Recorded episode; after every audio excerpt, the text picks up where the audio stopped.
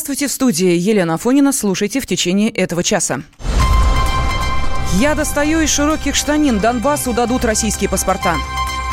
Прибытие бронепоезда Ким Чен Ын уже в России.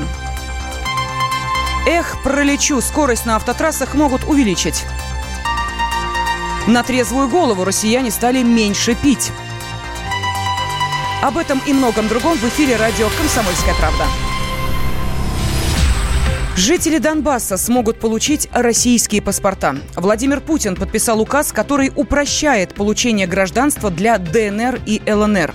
Эта мера назрела давно, и вот как президент объяснил свое решение. У нас нет никакого желания создавать проблемы новой украинской власти, но терпеть ситуацию, при которой люди, проживающие территории вот этих Донецкой и Луганской республики, вообще лишены каких бы то ни было гражданских прав, это уже переходит границы с точки зрения прав человека. Они не могут передвигаться нормально, не могут реализовать самые элементарные свои потребности и реализовать свои элементарные права. Это вопрос чисто гуманитарного характера. Теперь по э, закону о гражданстве жители ДНР и ЛНР смогут получить российский паспорт всего за три месяца.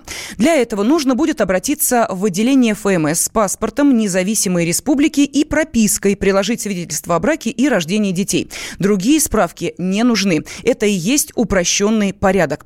Некоторые эксперты предположили, что после получения гражданства многие жители Донецка и Луганска переедут в Россию. Однако это ошибочное представление, уверен уверен Анатолий Вишневский, директор Института демографии Высшей школы экономики. Понимаете, у нас существует э, такое представление, что украинцы, как только у них представится возможность, поедут к нам. А они, судя по всему, едут в Польшу, там, э, в другие страны. Вот, поэтому я не знаю, это политический шаг. Демографический а, а, эффект оценить трудно. Они переселятся, ну что им здесь? Приехал, человек получил гражданство, а дальше? Тогда нужна какая-то программа их там расселения, обеспечения финансов. Это все непонятно. И это на, на фоне там украинских выборов все делается. Ну, демографу делать нечего. Такой же позиции придерживается Игорь Шишкин, заместитель руководителя Института стран СНГ. Он разъяснил и положительный эффект этой меры? Я так полагаю, что подавляющее большинство останется, естественно, у себя на родине. Кто не заинтересован бросать свой дом, но наличие паспорта является гарантией для этих людей того, что они в любой момент могут приехать в Россию, и Россия их встретит как своих. Это первое. А второе, что Россия защитит их, если кто-то попытается сделать что-то, угрожающее их жизни и свободе. Киев уже прокомментировал этот шаг России. Глава украинского МИДа Павел Климкин заявил, что решение российской стороны – продолжение агрессии и вмешательство в украинские дела. Ким Чен Ын приехал в Россию. Лидер Северной Кореи впервые встретится с президентом России. Саммит на высшем уровне пройдет завтра, а сегодня Ким Чен Ына встречали во Владивостоке. Границу он пересек на своем легендарном бронепоезде.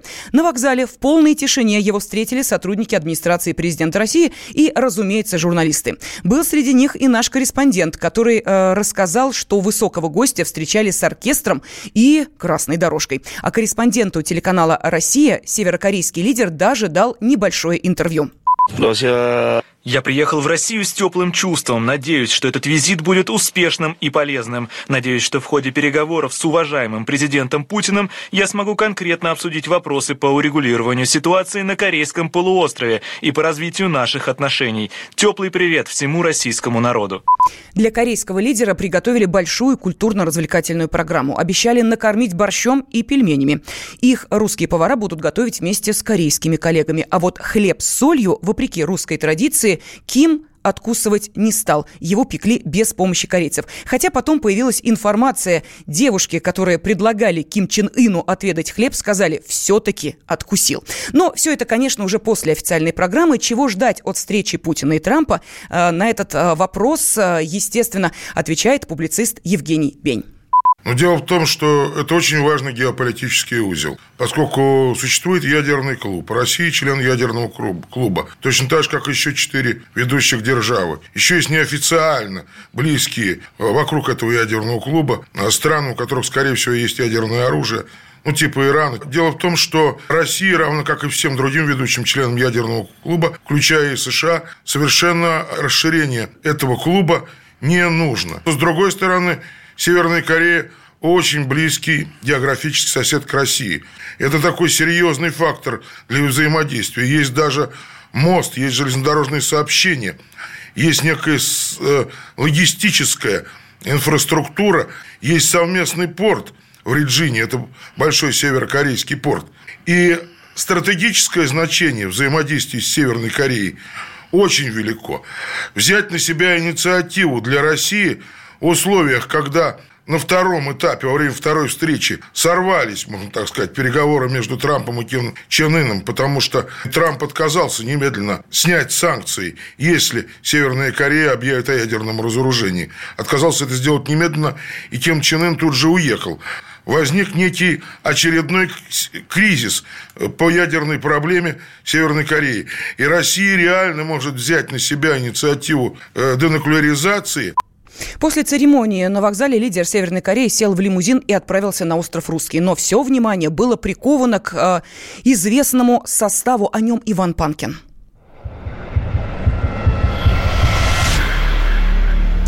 Владимир Путин и Ким Чен Ын проведут переговоры. Глава Северной Кореи приедет в нашу страну на личном бронепоезде. Лидер КНДР не в первый раз путешествует на бронированном поезде. Это особый транспорт. Во Владивостоке ждут лидера КНДР Ким Чен Ына. Он должен прибыть в Россию впервые для встречи с Владимиром Путиным. Так не охраняется ни один глава государства. Говорят, лидеру КНДР Ким Чен Ыну не страшен даже ядерный удар. Его бомбоубежище – это бронепоезд, подаренный Сталином. Вождь народов подарил тогдашнему главе Кореи Ким Ир Сену суперсовременный по тем временам спецвагон. Подарок перешел от отца к сыну, Ким Чен Иру, а от него внуку, Ким Чен Ыну. Династия Кимов традиционно не любит авиаперелеты, предпочитая выезжать за границу на самом безопасном, как они считают, транспорте железнодорожном. Комментирует военкор комсомольской правды Дмитрий Стешин. Мне кажется, это, конечно, все-таки понты и статус, как какой-нибудь бронированный Майбах. Я бы все-таки посоветовал бы ехать на броне сверху, потому что тогда его взрывом фугаса, если там заложат его, его просто сбросят в кювет, и он, конечно, выживет. Ну и в броне, наверное, тоже есть какие-то шансы. Меня, когда приезжал его отец в Санкт-Петербург, поразила вообще старомодная система охраны, и самое главное, что меня вынесло, это то, что хронику визита снимали на кинопленку. Я просто думаю, что люди живут живут в прошлом. Все данные о составе номер один – военная тайна, а вот слухи – самые дикие. Будто каждый броневагон нашпигован оружием не хуже, чем автомобили суперагента Джеймса Бонда и способен выдержать даже взрыв атомной бомбы.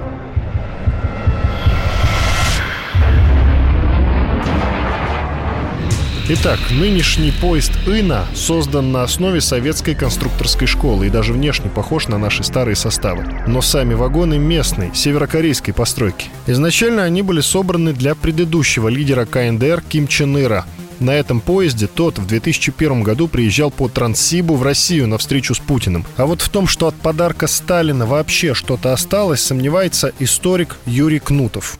Я сомневаюсь в том, что от вагона, который подарил Сталин в свое время Ким Ир Сену, что-то осталось. Прошло слишком много лет, и вряд ли этот вагон, в общем-то, можно использовать в каких-то целях, тем более на целях поездки первого лица государства в другие страны. Я полагаю, что это, в общем-то, новодел. Вот эти все броневагоны в основной массе, они могут быть изготовлены частично в Северной Корее, отделка радиоаппаратуры, навигационная аппаратура, системы защиты, это все, собственно говоря, приобретено в Китае. Никаких публичных данных о степени защиты этих вагонов нет, но есть интересное видео, где Ким машет рукой провожающим из приоткрытого окна. И четко заметно, что оно зеркальное снаружи, а толщина бронестеклопакета примерно 5 сантиметров. Такому никакое стрелковое оружие не страшно. Журналистам как-то позволили заглянуть внутрь. Ну что скажешь, интерьер очень роскошный, а из любопытного розовая мебель.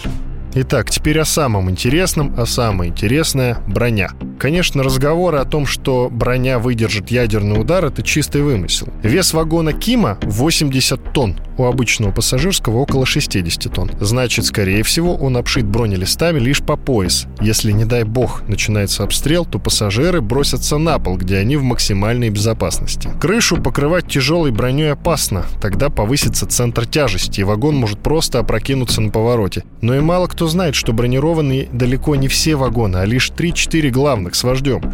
Делать мощную защиту для всего состава дорого и бессмысленно. Упор в защите делается на человеческий фактор. При исследовании поезда через каждые 100 метров вдоль путей стоят часовые. На территории КНДР, пожалуйста, а на территории России, если только разрешит ФСО. Но, видимо, опасности нет. Сергей Гончаров, президент Международной ассоциации ветеранов подразделения антитеррора «Альфа», рассказывает, как решался вопрос о безопасности раньше. Если брать варианты, которые использовались во времена Советского Союза, особенно во время Сталина, то впереди этого поезда шел другой состав, который и брал на себя, если бы было это возможно, те предполагаемые взрывы, которые могли быть на пути заложены исследования основного как бы, объекта охраны. Говорят, что там, где ширина колеи различалась, ее специально, предварительно подогнали под вагон номер один. Северокорейский бронепоезд прибудет на железнодорожный вокзал Владивостока в четверг. Далее передвигаться по дальневосточной столице Ким Чен Ын будет на личном лимузине. Его он везет с собой в поезде. Будьте всегда в курсе событий. Установите на свой смартфон приложение «Радио Комсомольская правда». Слушайте в любой точке мира. Актуальные новости, эксклюзивные интервью, профессиональные комментарии. Доступны версии для iOS и Android. «Радио Комсомольская правда». В вашем мобильном.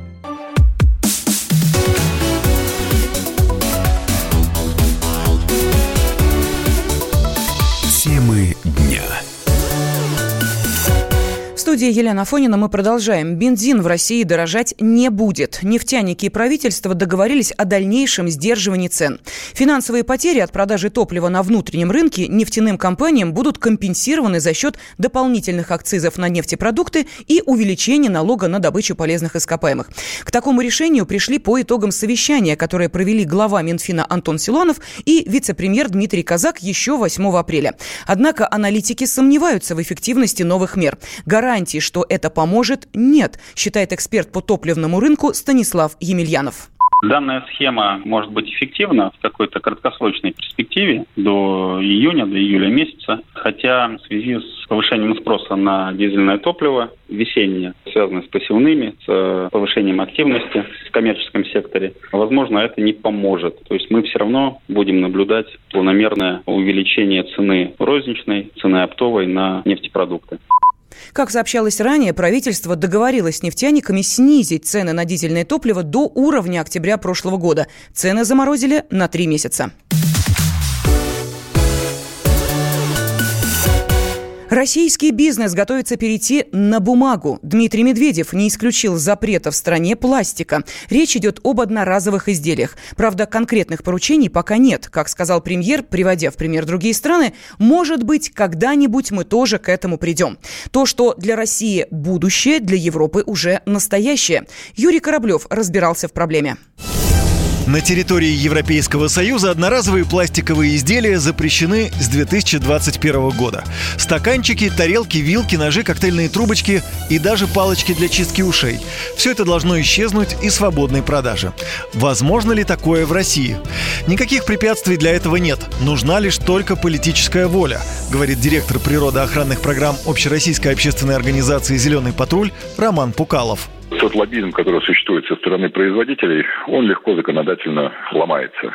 Ну, естественно, они не хотят потерять свой бизнес, не хотят потерять свои прибыли. Просто вынуждены будут это сделать, потому что интересы природы уже буферность как бы превышена экосистем наших полигонов, отсутствие мусоросжигательных, мусороперерабатывающих заводов. Поэтому просто нужно эту систему ломать волевым решением. Народ поддержит.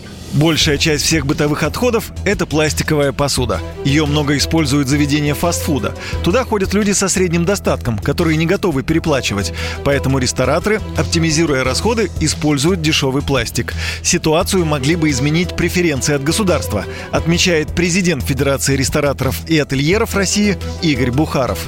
Такие вещи нужно стимулировать. Понимаете, вы используете э, биоразлагаемую посуду, да, например, вам льготы какие-то налоговые не используете, у вас льгот нету.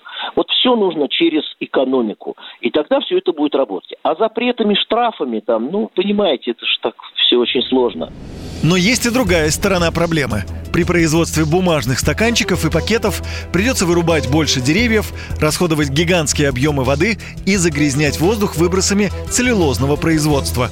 Поэтому уход от пластиковой посуды не такое уж и благо, говорит гендиректор компании «Мегаполис Ресурс» Владимир Мацук бумажный стакан вместо пластикового, например. Здорово, крафтово, экологично. Но, во-первых, бумажный этот стакан, он точно не перерабатываемый, потому что он композитный, у него там слой пластика, слой полиэтилена, то есть это типа тетрапака, да, только без подслоя фольги еще. То есть это точно в отходы, и затем этот картон, это все равно целлюлоза, которая по экологическому следу ее производства более токсично, чем полимерный стаканчик. Ну, то есть, если пластиковые стаканы заменить полностью картонными, в целом для экологии это хуже. Пластиковый стакан может быть переработан там, в полимерную трубу. Ну, то есть, по крайней мере, еще на один круг зайти. Недавно в желудке мертвого кита на Филиппинах обнаружили 40 килограммов пластика. Зоозащитники даже опубликовали список найденного. Это 16 мешков из-под риса, мешки для сбора фруктов и пакеты для покупок.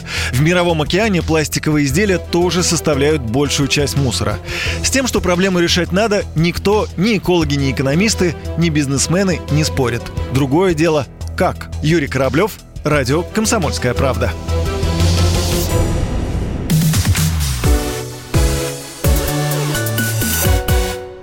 Зеленскому порекомендовали не встречаться с Владимиром Путиным один на один. Такой сомнительный совет дал в эфире украинского канала советник избранного президента Иван Апаршин. Он объяснил, что любые переговоры должны проходить в присутствии третьих стран. Украине необходима помощь США и Великобритании, а также нормандской четверки, э, признал советник. В Кремле на рекомендацию не встречаться наедине отреагировали, как всегда, взвешенно. Делать выводы будем только после конкретных действий Зеленского, говорит пресс-секретарь президента России России Дмитрий Песков. Э, много белых пятен э, в плане понимания подходов избранного президента Украины к основополагающим вопросам на повестке дня двусторонних российско-украинских отношений. И э, можно делать какие-то суждения или выводы, только дожда, дождавшись, дождавшись или каких-то первых конкретных формулировок в плане отображения подходов или конкретных действий. Пока какие-то выводы или слова были бы преждевременными. Как выстраивать отношения с Украиной при такой сомнительной риторике, которую мы слышим со стороны Киева? Обсудим с членом Совета по межнациональным отношениям при президенте Российской Федерации Богданом Беспалько. Богдан Анатольевич, здравствуйте. Здравствуйте, добрый день. Добрый день. Ну вот смотрите, э, Зеленский еще даже не президент, инаугурации не было, а уже советчики со всех сторон. Мы слышали и со стороны Великобритании «к России не ходи, к нам ходи». Ну и собственные э, советники тоже говорят «ой, Россия страшный монстр». Так можно ли при такой риторике вообще на что-то надеяться в улучшении наших отношений? Надеяться, конечно, можно, но, скорее всего, все это свидетельствует о несубъектности украинского политикума в целом, украинского государства в целом. Если они могут вести, могут вести переговоры только в присутствии других стран, это говорит о том, что Украина сама по себе не является самостоятельным государством. Есть у нее президент или нет, и неважно вообще, кто от ее имени ведет эти переговоры. Вот президент Эстонии захотел, приехал в Россию, провел переговоры с Путиным. Есть хоть какая-то доля суверенитета. А у Украины, получается, и такой доли суверенитета нет потому что она не может э, самостоятельно в данной ситуации вести переговоры с соседним государством, с которым есть э, и какие-то споры торговые, экономические, территориальные.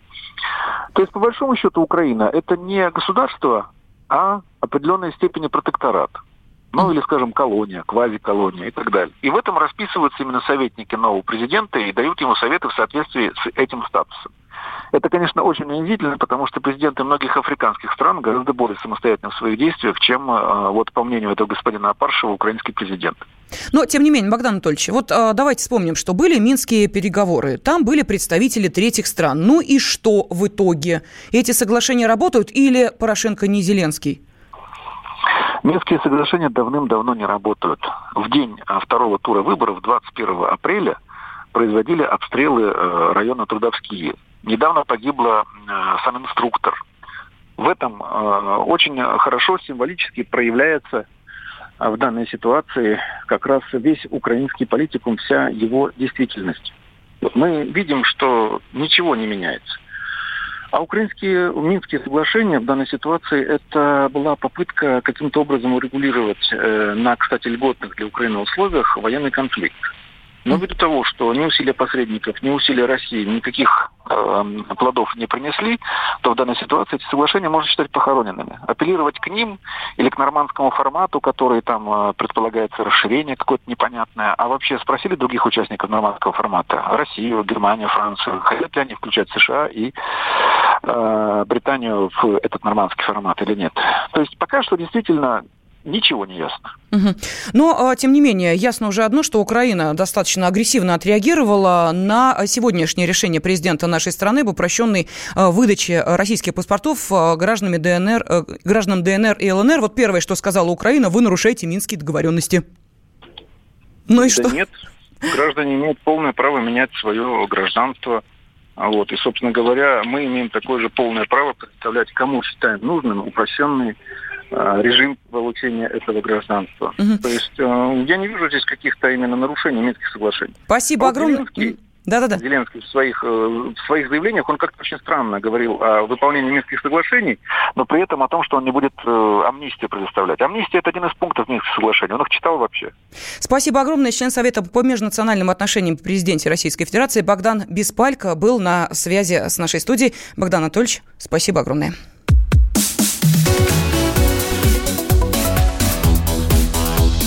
Темы дня.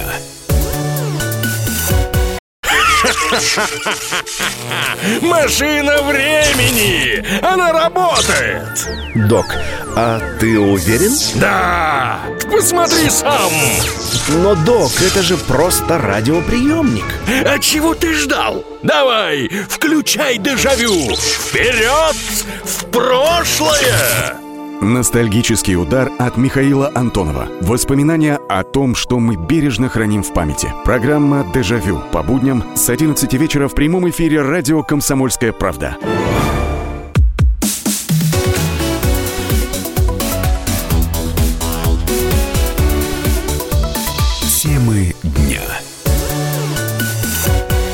Студии Елена Афонина мы продолжаем. Владимир Путин подписал закон об ужесточении наказания для водителей, скрывшихся с места ДТП. Теперь, если водитель сбежал с места аварии, в которой есть пострадавшие, его могут лишить свободы на срок до 4 лет.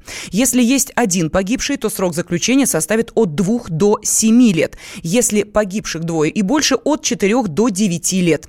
Инициатором этого закона стало правительство, и там же, в Кабмине, выступили с еще одним предложением увеличить скорость на федеральных трассах с нынешних 90 км в час до 110.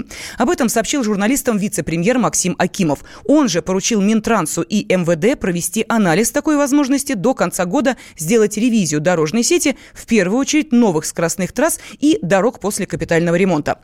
Расширить скоростной коридор необходимо, считает руководитель общественной организации обеспечения безопасности дорожного движения Константин Крохмаль. По его мнению, из-за ограничений федеральные трассы теряют свой смысл.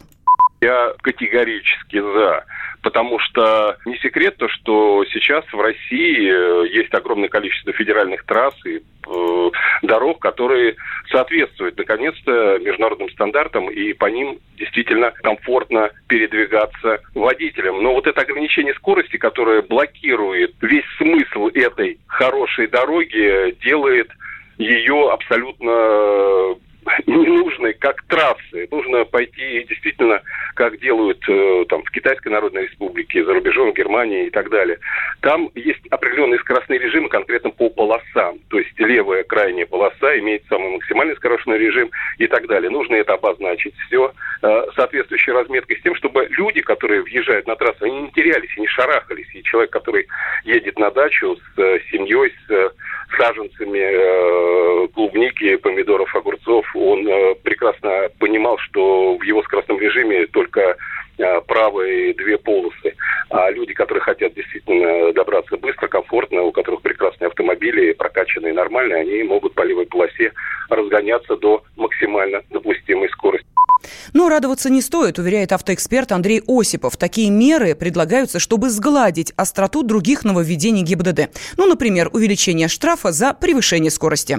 При всем при этом я не могу не обратить внимание на то, что все эти разговоры об увеличении максимальной скорости происходят на фоне предложений ГИБДД о, во-первых, шестикратном увеличении штрафа за превышение скорости от 20 до 40 км в час и о введении обратно штрафа в 500 рублей за превышение скорости от 10 до 20 км в час. Как говорится, дыма без огня не бывает.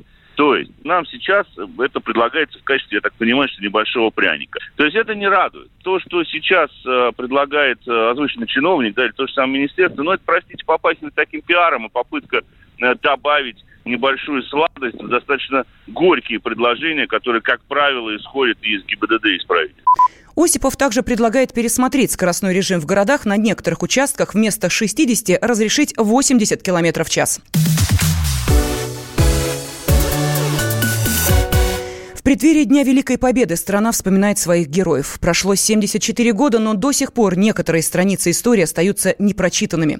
Одну из них о том, как спасали рядового Путина, изучил корреспондент «Комсомольской правды» в Петербурге Дмитрий Делинский. Во время войны Владимир Спиридонович Путин служил в 330-м стрелковом полку. В Красную армию он пошел добровольцем. В июне 41-го попал в истребительный батальон НКВД, который занимался диверсиями в тылу немецких войск, а затем на Невский пятачок. Это плацдарм на левом восточном берегу Невы шириной в 2 километра. И здесь за полтора года ожесточенных боев погибли по разным оценкам от 50 до 100 тысяч советских солдат. В ноябре 41-го Владимир Спиридонович Путин был тяжело ранен во время вылазки к немцам немцам. Вот как рассказывает о тех событиях его сын. Там были очень тяжелые бои, и его там ранило И для того, чтобы ему остаться живым после ранения, нужно было, чтобы его перетащили на другую сторону него.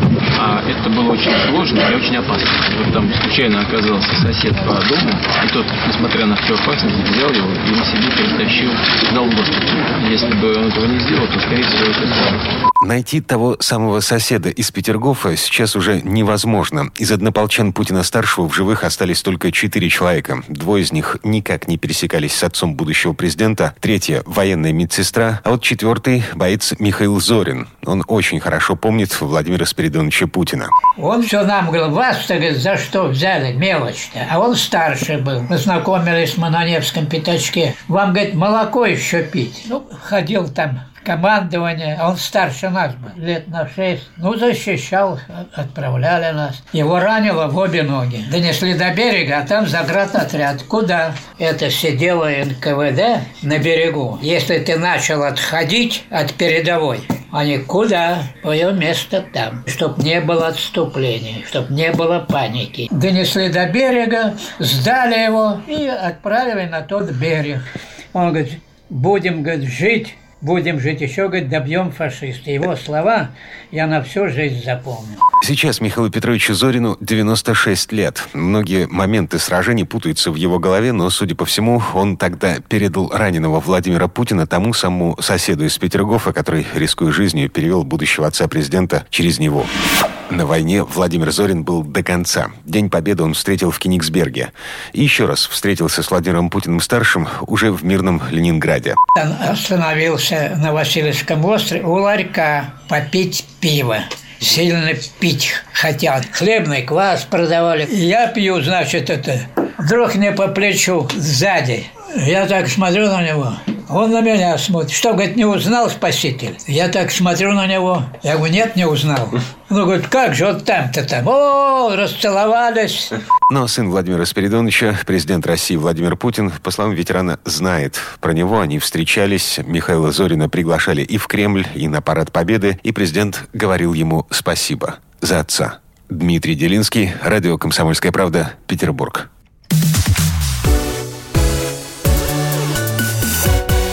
Росстат продолжает удивлять россиян подсчетами. На этот раз ведомство нашло у нас лишние доходы.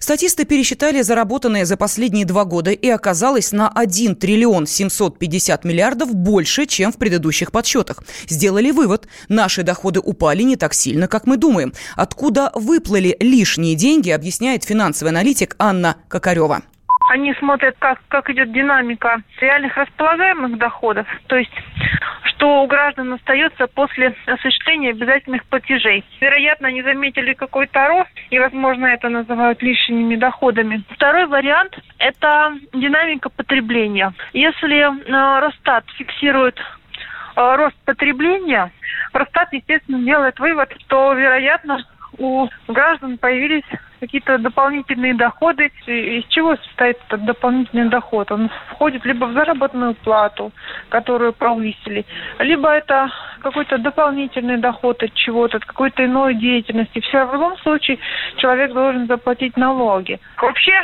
статистика Росстата, она очень неоднозначная, на мой взгляд.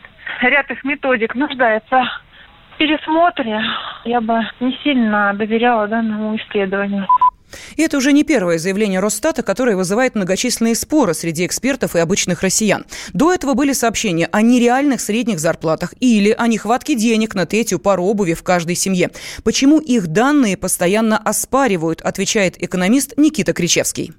Росстат дает приглаженную картину, а социологи субъективно. Росстат – это такая институция, которая работает на публику. А доверия к Росстату нет после многочисленных ляпов, которые он допускает в последнее время. То есть это стала пропагандистская организация.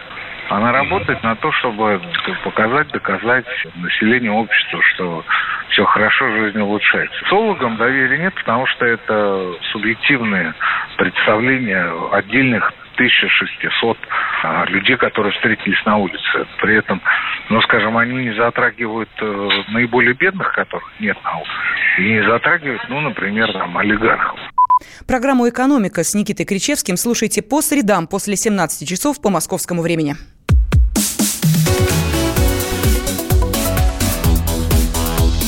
Темы дня. Ведущие на радио «Комсомольская правда» сдержанные и невозмутимые. Но из любого правила есть исключение. Дай по морде мне. Встань и дай. Хочешь Что, стекло хочешь? такое? Давай. Он, говно в эфир кидает. Я... Ты несешь какую-то хрень. Мы расстреляем его из водяных пистолетов мочой. Самый горячий парень радиостанции в прямом эфире. Исключение из правил с Максимом Шевченко. Слушайте по вторникам с 8 вечера по московскому времени.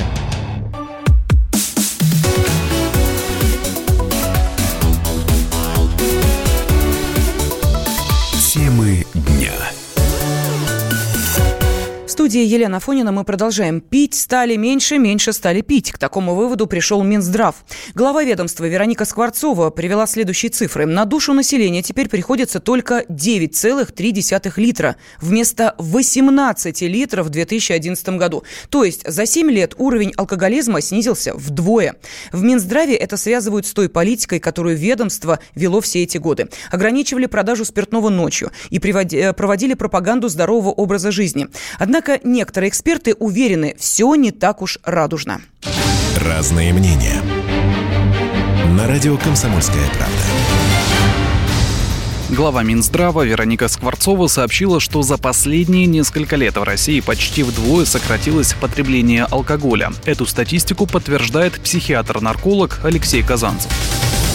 Есть определенные статистические данные, где отмечается снижение употребления алкоголя. Мы с четвертой позиции общемировой спустились до 14 позиции. Что я отмечаю как практикующий врач-нарколог, который работает, я стационарный доктор, а работаю 25 лет уже в стационарной наркологии, меньше стало молодых людей, злоупотребляющих алкоголем. То есть, если в 90-е было такое, что приводят там подростков, и они говорили, алкоголики более опытные, вот наша смена пришла. На самом деле, сейчас, если молодые люди э, поступают, то с употреблением психоактивных веществ все же алкоголя стало меньше гораздо. Стало это не модно. Опять же, я не могу говорить о всех регионах, да, есть часть регионов, где, возможно, алкоголем злоупотребляет. Большую роль для тех, кто начал только злоупотреблять, но еще не было зависимости с алкоголем, все-таки сыграло ограничение по времени. То есть я помню эти ажиотажи, сам лично сталкивался, да, особенно в крупных гипермаркетах, где пропустите меня, пропустите, время заканчивается, я не успеваю там, и набирали охапками. Сейчас все-таки такого я не наблюдаю. И перестали продавать алкоголь молодежи. То есть я постоянно наблюдаю на кассе, стоит бородатый двухметровый, ему говорит, паспорт покажи, без паспорта мы не, не дадим. Были истерики, сейчас уже многие свыклись, смирились, и все ходят с паспортами.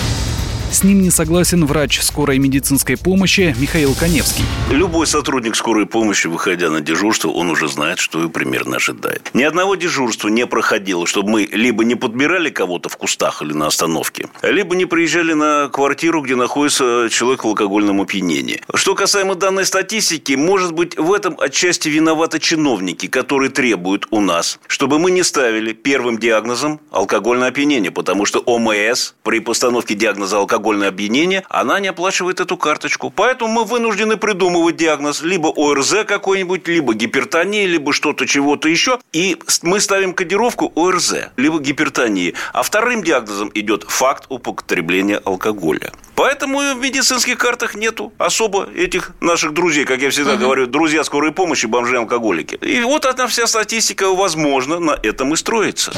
Разные мнения. На радио «Комсомольская правда».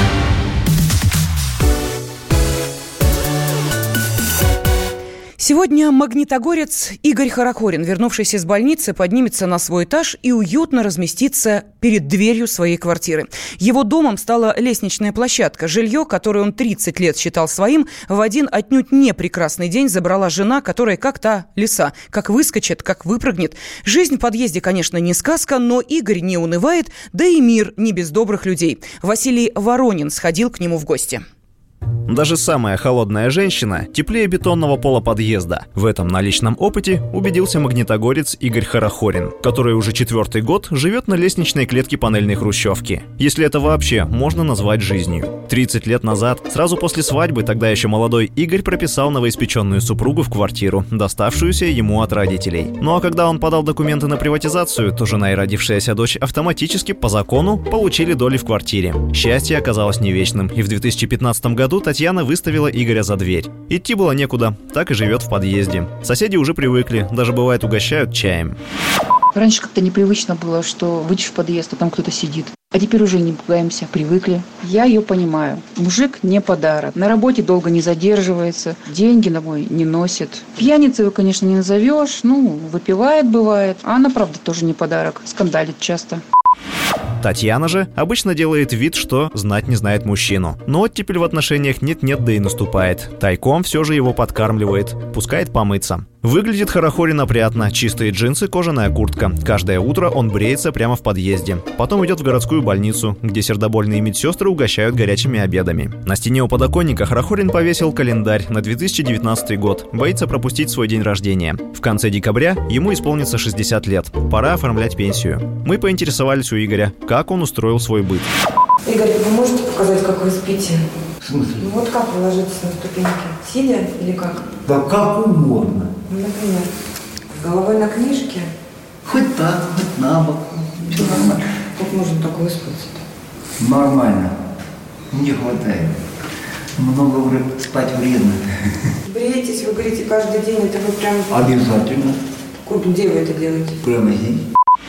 Недавно всплыл очень неприятный для Игоря факт. Оказалось, что он уже 12 лет как холост. Супруга тайком развелась с ним в 2007 году. В местном ЖЭКе о зловещем матриархате в семье Харахориных наслышаны. Там же нам сообщили, что по имеющимся документам собственник квартиры – дочь. Отец и мать в этой однокомнатной только прописаны. Если глава семейства, как он утверждает, имеет долю в квартире, ему необходимо получить в рекпалате документы на право собственности и через суд вселяться к себе домой. Сотрудники управления соцзащиты узнали о судьбе Игоря Харахорина недавно, после того, как кто-то выложил о нем пост в социальной сети. На днях чиновники предложили место во временном приюте, но он отказался. Насильно отправить в ночлежку по закону нельзя. Кстати, мы попытались поговорить и с бывшей женой Игоря. Смело открыв дверь на наш стук и увидев незнакомых людей, Татьяна резко передумала идти на контакт, любезно отправив нас в дальние пешие. Ну а что? Насильно мил не будешь. Василий Воронин, Ульяна Шевченко, Комсомольская правда, Челябинск. side.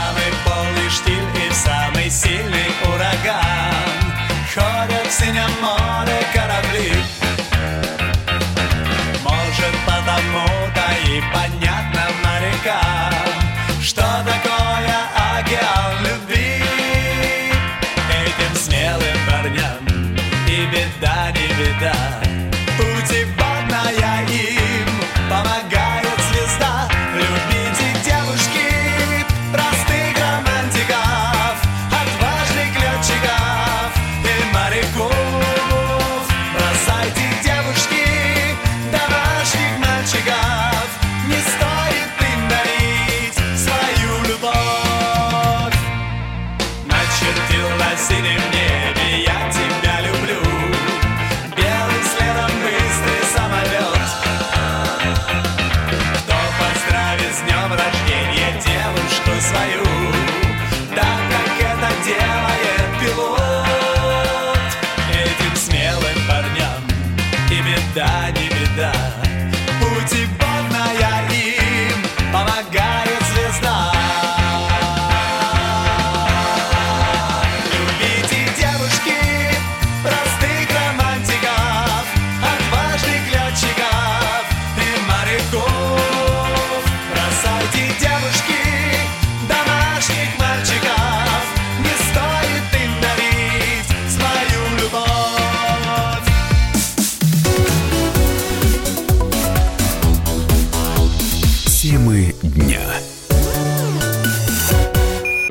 Всем привет, я Андрей Нуркин. А я Юлия Нуркина. И мы переехали. К счастью, не на другую радиостанцию, просто на другое время. Простыми словами теперь в эфире по понедельникам, вторникам и средам в 9 вечера по московскому времени.